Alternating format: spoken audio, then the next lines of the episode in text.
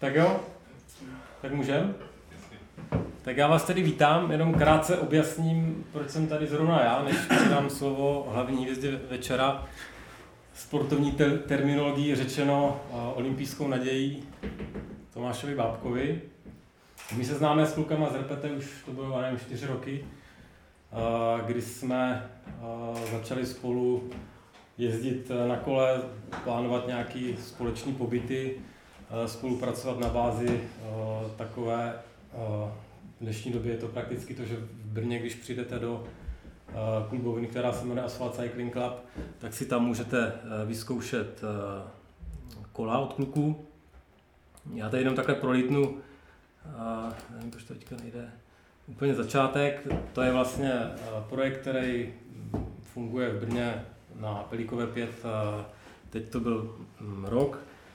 Je to vlastně taky malinký výdejní okýnko, jak říkám, s kafem a s... Parkem. A s hezkýma kolama, mezi kterými patří právě i kola od, od kluku Zerpete Cycles. Takhle to vypadá uvnitř, to je jenom krátce k tomu, co dělám, proč jsem tady.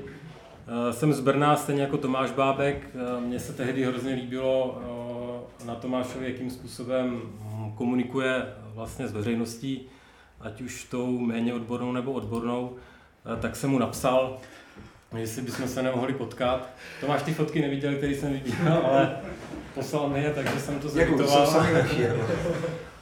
takže, takže uh, my už jsme s Tomášem jednu takovou besedu udělali u nás v Brně. Uh, Tomáš ty, tenhle typ přednášek vlastně uh, pořádá i na půdě různých klientů, ať už Česká spořitelná a podobně, vždycky mě říká, že eh, čeká na to publikum, že je těžký mluvit eh, před lidmi, kteří třeba se tomu oboru úplně nevěnují nebo jdou jenom prostě na ten event eh, si dát pivo. Takže myslím, že zrovna tohle, Což tady jako není, jo?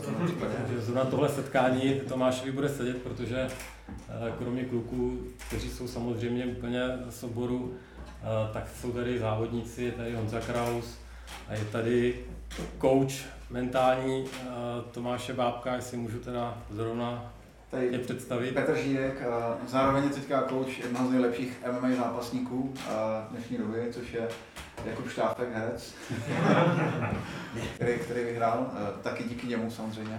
Je tady uh, Kolerus, který má vlastně na svědomí grafickou podobu a redesign značky, uh, takže Myslím si, že publikum dneska tady má Tomáš úplně ideální. My se s tomu občas potkáváme na kafe, občas spolu vyjedeme, spolupracujeme vlastně mm, spolu na nějakých věcech kolem grafické podoby, třeba jeho fanouškovských kartiček, kterou jsme se snažili trošičku povýšit, tak aby se to dalo vůbec vzít do ruky, takže jestli máte fixku, tak se vám pak Tomáš podepíše. Já teda jako toho musím vstoupit, uh, se tě omlouvám, že ti vstupuju do, do tvého uh, proslovu, ale Tomáš jako je hrozně hodný a velmi upřímný kluk, který když uviděl moje kartičky, tak se mi vysmál, ty původní, a nevydržel to, psychicky to neustál, tak musel uh, vytvořit kartičky podle jeho designerského oka a za to jsem mu jako moc vděčný. Takže ty kartičky jsou dneska tady volně k mání. Jediný, co tak si v nich asi moc nepočtete, protože mě zbylo hodně kartiček z Japonska, tak jsem vzal sebou ty japonský, protože ty český eh, jdou víc na dračku. A, takže z druhé strany to v japonštině. A je to celý teda Tomášova práce, krásný dva druhy designových kartiček, takže nemám fixu, ale rád vám to podepíšu, když někdo počíte fixu. Tak můžu pokračovat? Tomáš eh, vlastně, možná kdo ho znáte, tak znáte ten jeho příběh, eh, kdy vlastně skoro už možná můžu říct na konci kariéry nebo na sklonku kariéry se těžce zranil a vlastně vracel se jednak do života obyčejného, normálního, tak i do toho vrcholového sportu. O tomhle příběhu se tady dneska úplně asi bavit nebudeme, když Tomáš vám, vám řekne, jak to celé bylo. Je skvěle je to popsaný, na, nevím, jestli znáte ten projekt bez frází, je to i na vlastně webu online, a vyšlo to i v knižně vlastně teďka už druhý díl, v tom druhém díle je právě zpracovaný ten, eh, ten Tomášův příběh. O toho osou toho Tomášového dneska vyprávění bude jeho eh, působení v japonském Keirinu, eh, kdy tam byl vlastně pozvaný dvakrát, jestli se nepletu. A, takže máme k dispozici nějaké fotky právě od něho z těch jeho dvou, nevím, jednou tam byl půl roku, jednou... Nepředbíhejme. Jo. Protože mě tím hrozně bereš vítr z plachet. Ne, ne, takže já už, já už končím. Budeme se bavit o Japonsku, budeme se bavit o nějakým tréninkovým zázemí, o vybavení, o rozdílech mezi třeba světovým Keirinem a právě tím japonským. A, a potom samozřejmě můžeme, můžeme Tomáše, Tomáše spovídat ze všech těch věcí, co nás zaujaly. Takže děkuji klukům, že mě eh, pozvali, děkuji Tomášovi, že se mě ozval, když jsem mu napsal na Instagramu, že, že se mě líbí a že si, si s ním chci dát kafe. No. Takže mám radost z toho, že se to takhle propojilo i po ose Brno Praha a předávám teda slovo Tomášovi. Tak eh, děkuji za úvod. Ehm, všechny zdravím dneska, omlouvám se teda za to čekání, který musím říct, že eh, nebyla moje vina. ne, to je, to je vtip. Došlo tam k nějakému takovému eh, nedorozumění, proto tady někteří byli dřív, včetně mě, někteří později, někteří možná ještě přijdou v průběhu večera. A asi můžeme tak nějak začít, protože to moje vykládání já se velice rád zakecávám, takže kdyby vás to nějak už nudilo, nebo pořád kolečko mluvil o jedné věci, tak udělejte třeba nějaký posuněk nebo něco takového. Nebo to mi do toho Já to vstoupím. Tahle fotka se ti teda nelíbí, jo? No, to je fakt strašná. Teda, to je dobrá, ale poslal jsi mi, tak dáme druhou, to je taky dobrá.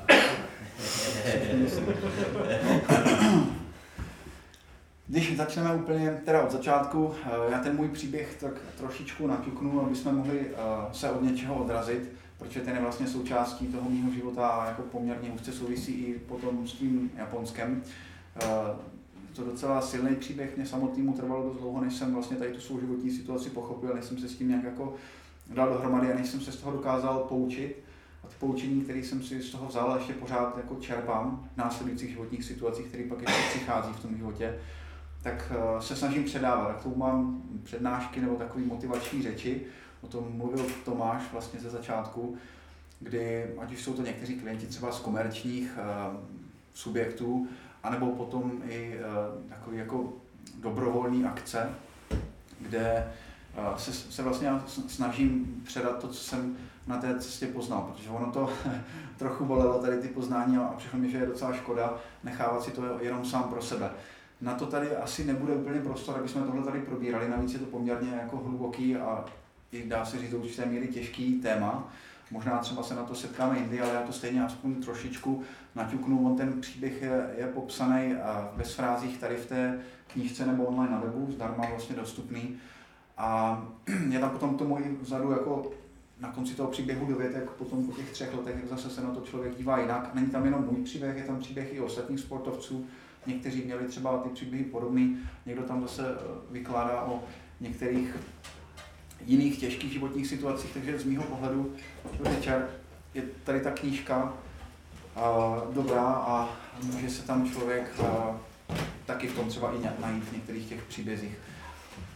Uh, když to vezmu jenom tak jako zkrátka z začátku, tak uh, já jsem vlastně se ke kolu dostal úplně náhodou, tak jak to v životě bývá, nebo aspoň tehdy jsem si myslel, že to byla náhoda.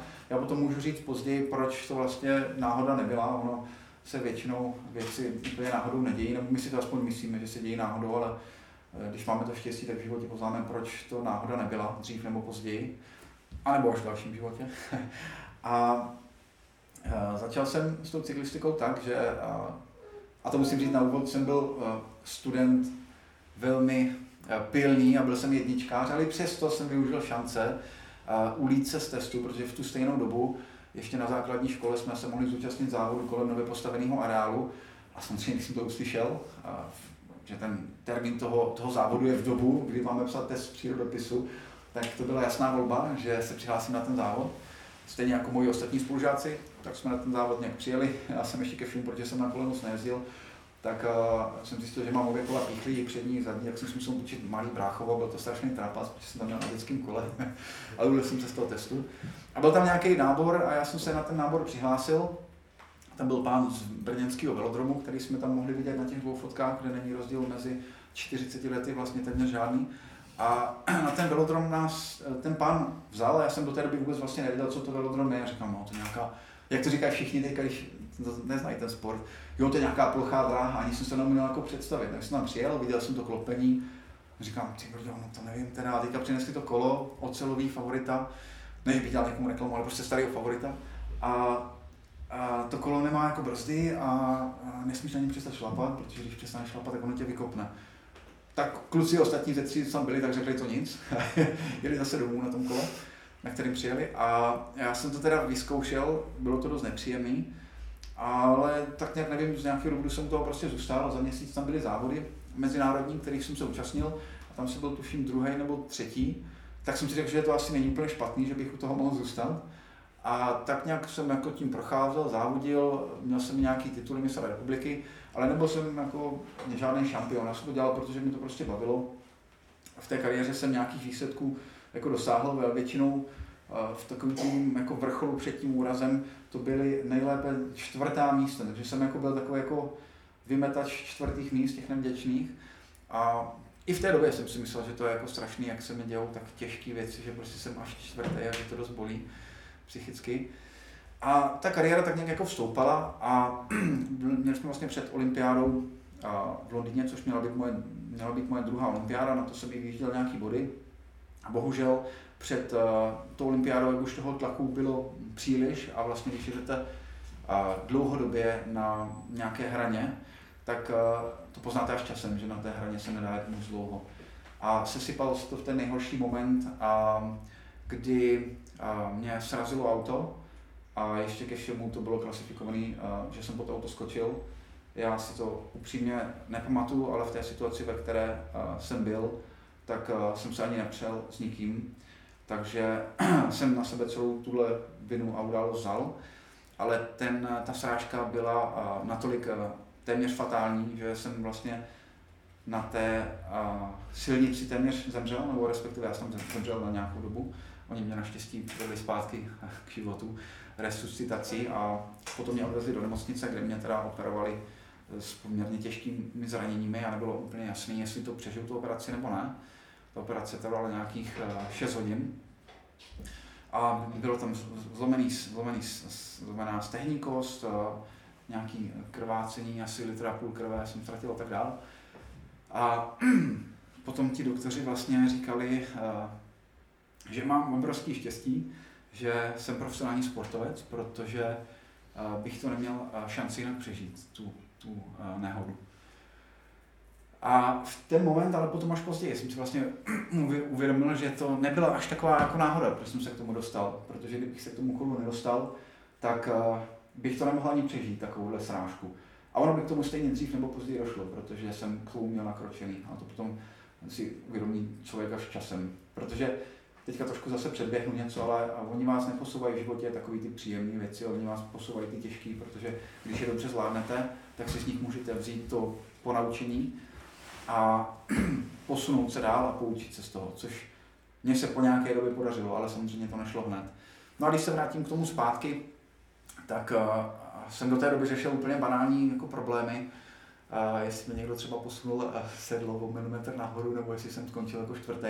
A pak jsem si jako uvědomil, že v životě existují mnohem důležitější jako věci, když jsem bojoval o ten život a já jsem první asi tři dny byl v komatu, takže jsem se pak probudil na tom áru a Eh, tam jsem vylekal sestřičky, protože ty nebyly zvyklí na to, že se na áru někdo probouzí, tak je zase uspali potom.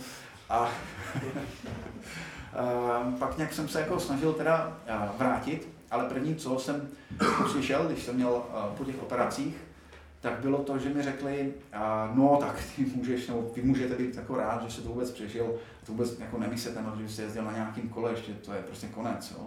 můžete být rád, že jste tady. A to je jedno z těch jako hlavních uvědomění, ke kterým jsem došel v průběhu toho života, že uh, ty slova a ty, ty soudy, které jsou nad náma vyřčeny, anebo které ještě hůř my sami nad sebou vyřkneme, tak uh, mají úplně neuvěřitelnou sílu. A v ten moment, protože znám spoustu případů, i třeba když uh, s Honzou Vojáčkem, který je takový jakoby somatologicky, nebo somaticky založený psychologicky založený doktor.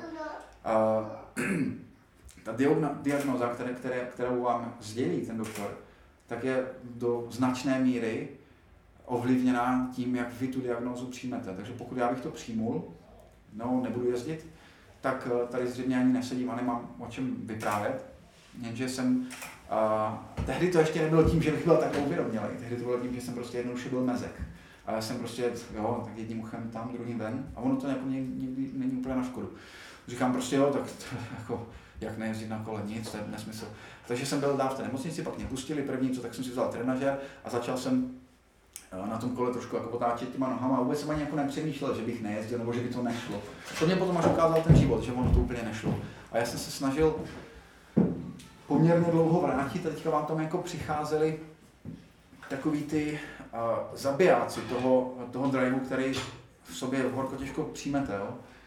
nebo těžko najdete. A to je takový to, no ale podívej se, ta tvoje noha není moc dobrá, ta výkonnost je špatná, první závod, co jsem jel, tak to bylo jako úroveň možná velmi slabšího juniora, už v těch mužích. A, a teďka nad tím začnete pochybovat i sami, jako jestli to teda vůbec má cenu. A když jste až takový mezek, že uh, jdete pořád dál, tak vám tam začnou vstupovat jiný zkoušky další. A to třeba, že já jsem vlastně byl nucen k tomu, protože oni, je asi jim vadilo na Dukle, tak to můžu říkat, že to pořád nechci slyšet, že už mě tam jako nechtějí, jo? že prostě to máte takhle, jo? když máte stroj, který úplně skvěle funguje a ten stroj se vám rozbije, a nejde opravit, nebo opravit ho je dost jako nákladný, tak co uděláte, tak ten stroj asi většinou vyhodíte, že? nebo prostě se o něj nezajímáte, jdete se na jiný stroj. Tak takhle jsou braní sportovci, profesionální sportovci v těch týmech. A já to na jednu stranu chápu, určitě se lidské stránky je to trošku horší. A tak oni se tohle stroje, který jim do té doby jako fungoval dobře, vyjížděli body na tu olympiádu a měl poměrně dobré výsledky, i když čtvrtý místa nemají rádi, jsem slyšel, tak eh, se ho chtěli zbavit, protože ten stroj tam byl jako tak navíc, jo, docela. A, a tak to začali dělat rafinovanou metodou a to takovou, že jim bylo trošku lidskosti měli, tak tě nechtěli vyhodit, tak mi jako a, srazili plat na 8 000 měsíčně a já jsem musel tak nějak jako by se kolem toho začít pohybovat a přemýšlet nad tím, jestli to tam má cenu. Našel jsem si k tomu nějakou práci, ale furt jsem tak jako nějak pokračoval dál, jenže oni na vás ty věci přichází, tak tomu začnete sami věřit, jo? ta noha není moc dobrá ono už to fakt asi nepůjde, ty možná radši bys měl skončit. Navíc stejně předtím žádný extrémní šampion nebyl, ale se podívejte, ti chybí kus stehna, protože tak to stehno jako pro těla, tak to, to jako už ani nemůže být dobrý. Tak tomu začnete věřit, tady těm věcem. A najednou to jako přijmete. A to je, nej, to je největší cesta do pekel. Ať už je to buď, ať už je to takovejhle, uh, tak, takováhle krátká, uh, nebo takováhle jako banální, dá zkušenost, tak v životě vám to může přicházet z různých stran, to je třeba v zaměstnání, nebo to v partnerském vztahu, nebo něčím takovým. A tak to začnete přijímat, že, když to přichází ze všech stran. Já už jsem fakt byl na pokraji toho, aby skončil, protože ono to fakt nešlo.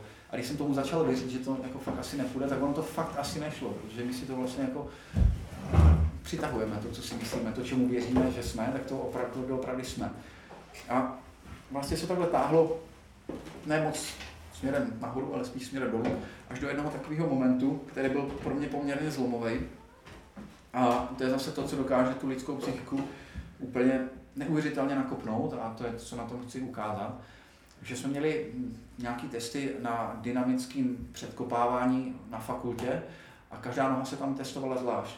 A já jsem na tom testování viděl, že eh, ta poškozená, ta pochromaná, ta hrozná noha, kterou mě jako vyčítal, tam jakoby ze sportovní stránky. A tak jsem přišel na to, že ta noha je pořád ještě o pár procent silnější eh, než ta druhá. I přesto, že ten sval jako tam je poškozený a chybí tam. A to mě úplně změnilo uvažování. A přitom zase, jo, taková blbost, jenom prostě to bylo napsané na papíru, ty testy mohly být klidně špatně. No, to mohly být odchylka, měření nebo čokoliv. A já jsem tomu uvěřil a ono se to začalo postupně zlepšovat. A jak se postupně zlepšovalo, tak po těch kručcích, kterých já jsem se chytal, že jsem prostě přijel třeba tady do blbýho kodbusu na nějaký Grand Prix, dostal jsem se do finále v Keirenu, kde jsem jako byl pátý nebo šestý. A už to byl takový jako krůček, říkám, ty brdě, tak super, tak jsem z toho byl úplně dojatý, že jsem byl tam šestý. A pak se to jako postupně stupňovalo, až, až šlo to zase dál a najednou oni zjistili, že to asi špatný nebude, protože mi ty peníze zase vrátili zpátky, já jsem se nemusel už uh, jako dál otáčet uh, ještě kolem toho. A začal jsem se tomu jako věnovat, ale pořád jsem ještě neměl v té hlavě nastavený, že bych jako já si zasloužil být tím šampionem nebo mohl být tím šampionem. A, a protože to je rozhodnutí. Tím se nerodí člověk, tím se jakoby rozhodne být tím šampionem. A jenom to moje dlouhá cesta. A, a vlastně se to dostalo až do bodu, kdy jsem už zase bojoval o olympiádu Tehdy to byla vlastně olympiáda v Riu, ta výkonnost byla poměrně slušná, ale pořád jsem měl za sebou ty dva, tři roky a ještě to zranění, že tu důvěru jsem ještě u toho vedení pořád vybudovanou neměl a ta moje výkonnost byla taková jakože velmi dobrá, ale vzhledem k tomu, že tam nebyla ta důvěra, tak ani ve mně nebyla vložena ta důvěra tím vedením. Takže jsem nakonec a vlastně, a vzhledem k tomu, že jsme měli jenom jedno místo účastnický, na ty olympijské hry neodjížděl, což pro mě byla další velká rána.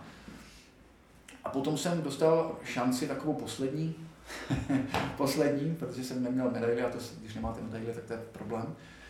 A, že jsem dostal příležitost závodit na mistrovství Evropy po těch olympijských hrách, na kterých jsem se pořád připravoval, že jsem že tam pojedu. Tak mi řekli, jo, tak dívej se, pojedeš to prostě prodat tady a, a budeš, budeš závodit tady. Tak jsem tam odjížděl, ještě předtím jsem si teda, jsem se stavil za naším šéfem a ten mě říká, no jo, to ale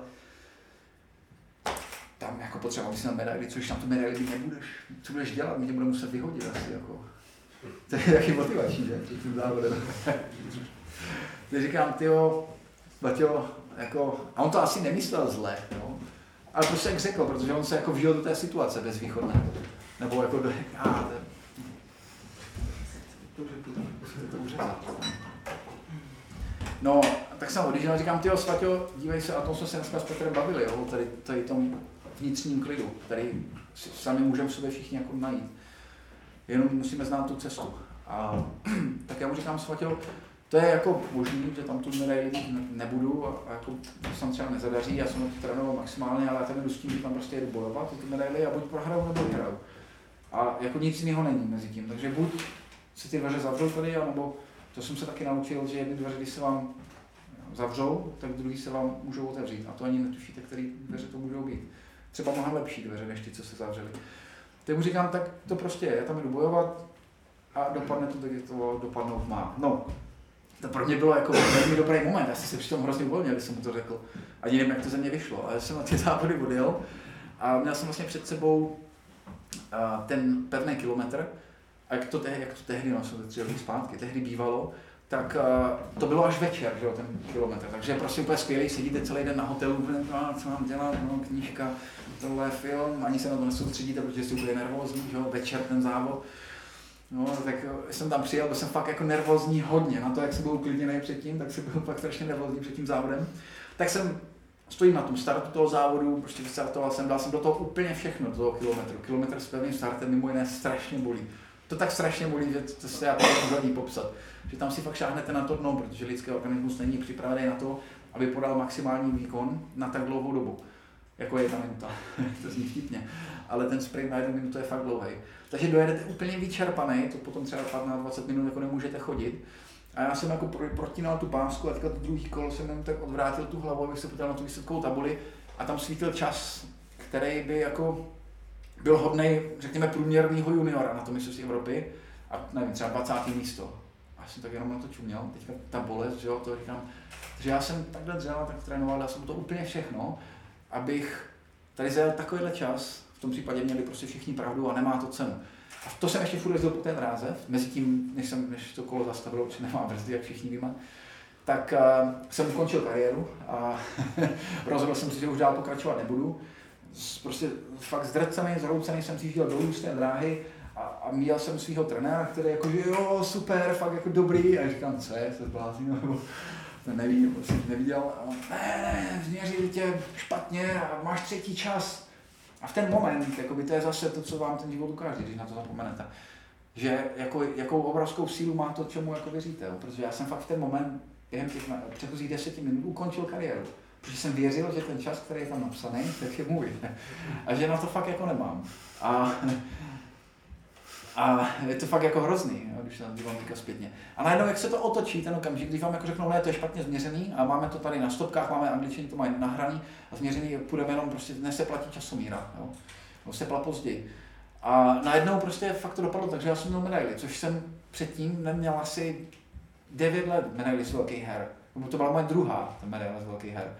A z člověka, který ukončil kariéru tam a jezdil tam na velodromu, se během 15 minut stal člověk, který si najednou jako věřil, ale v tom zdravém, zdravém pohledu. A já jsem za pět dní nastupoval potom do Keirinu, nebo za čtyři dny. A už jsem šel takový uklidněný, protože jsem věděl, že to jezdí, že to není špatný a že tam zase o to jdu bojovat. A už jsem si nestanovil cíl, jakože by bylo dobrý nějaká medaile. Já jsem si stanovil ten nejvyšší cíl, že to chci prostě vyhrát. A byl jsem o tom tak přesvědčený, a ono to není tak jednoduché, ono to bohužel nejde úplně vždycky. Ale máme to v sobě a dokážeme to. Nejde to vždycky, bohužel možná bohu dík, ale je to, je to tam, máme to v sobě úplně všichni. A šel jsem na ten start, na tu, na tu rozíšku, tam jsem si to trošku potvrdil, říkám, ty ostatní dva kilometráři nestartovali, tak jsem se podíval na tu startovní listinu říkám, já jsem tady prostě nejsilnější kilometrář z těch, co mají tu vytrvalost v tom sprintu největší. Tak jsem do toho závodu šel takhle nastavený a tu první jízdu jsem vyhrál. Dostal jsem se do semifinále, kde jsem a já nevím, jestli tam ty fotky nejsou, z toho to by bylo fakt jako pěkný ukázat. Ne, ne, my jsme se bavili o tom Japonsku právě, ale... Já jsem se hodně zakecal, ale tak jako není to tak strašný, teďka jenom kolik, 20 minut a já jsem eh, stihl skoro celý životní příběh. Prostě na té české spořitelně to pomístili za 10 minut. A ještě chtěli, abych jim předal prostě všechny tady tyhle ty, uh, hluboký moudra životní. To je dost těžké, ještě lidi, kteří prostě ani nevidí žádný kolo a nejsou ani cyklisti, to je dost těžké. A tak jsem, dobrý, tak mám těch 20 Jak to dopadlo teda? Dík. Kdyby se to poslouchalo špatně, tak mě řekněte, já se jako do toho takhle zakecávám. Dopadlo to tak, že jsem byl v semifinále a tam jsem věděl, že postupuju první tři, ale já jsem si nestanovil, že budu třetí. Já jsem si stanovil, že musím vyhrát ten závod. Tady tohle jsou semifinále. Protože když to dopadne špatně, tak budu druhý nebo třetí. A díky tomu, že jsem si stanovil, že vyhraju, tak ono to klaplo, vyhrál jsem tu jízdu, ale bohužel byla za 15 minut hnedka další. A to je dost podobné jak ten kilometr ten týden. Takže jsem byl docela dost vyřízený, ale našel jsem v sobě docela dost síly na tom startu a to jsem byl jak v tranzu, protože jsem to prostě fakt strašně chtěl, chtěl jsem to hrozně vyhrát. Takže jsem si to částečně jako předurčil už tím, že jsem si stoupil na ten start. To nebylo takový to, že si řeknete, jo, jo, mám to, jsem dobrý, vyhraju to. To bylo to, že jsem tomu věřil, že to vyhraju. A ono to tak skutečně dopadlo. Já jsem tomu sám nemohl uvěřit, když jsem protnul tu pásku jako první a byla to obrovská jako satisfakce.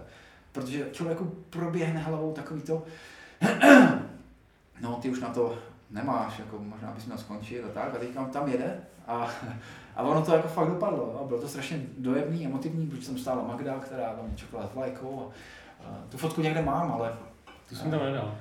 No, tak to je taková fotka o ničem, jako, ale to je jedna z nej, nejhezčích, nejhezčích fotek mého života.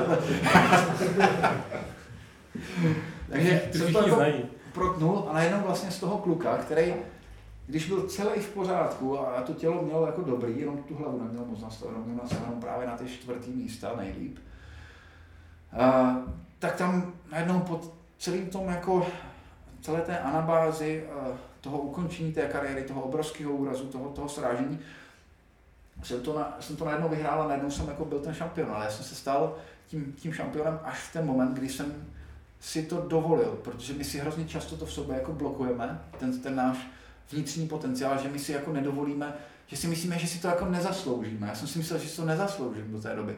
Teď stejně jako jak závodím, tak jsem pořád jakoby v tom trošku nastavení, že si myslím, že jako by bylo dobrý, kdybych měl teďka na velké akci zase medaily, protože jsem byl na Evropě čtvrtý, ale já jsem nevěřil tomu, a ono to nejde tak jednoduše si takhle říct, já jsem nevěřil tomu, že si to jako zasloužím tentokrát zase vyhrát, nebo tolik jsem tomu nevěřil. A v tamten moment já jsem si to eh, dovolil sám sobě, říkám, má, jako jo, zasloužíš si to, tady je ten moment, kdy, kdy za to fakt stojíš. A tohle, když si sobě řekneme a uvěříme tomu, a to není jenom si tak jako říct z plesíru, to je, je dlouhá práce, nejde to vždycky, tak se fakt ty věci začnou dít, protože potom jsem vlastně na svěťák, ten jsem vyhrál v Kejrinu, na další svěťák, ten jsem zase vyhrál, protože byla to úplně sezóna, sezóna snů. A zakončil jsem to tím, že jsem přivezl vlastně dvě medaile z mistrovství světa z Kejrinu a z toho, z toho uh, kiláku. A vyhrál jsem celkově světový pohár a najednou prostě to šlo. Najednou, jako, když jsem si to dovolil, to tam bylo. A ono to tam bylo celou dobu. Vždycky to tam bylo. Protože i s tou poškozenou nohou a s těmi zdravotníma komplikacemi to najednou šlo.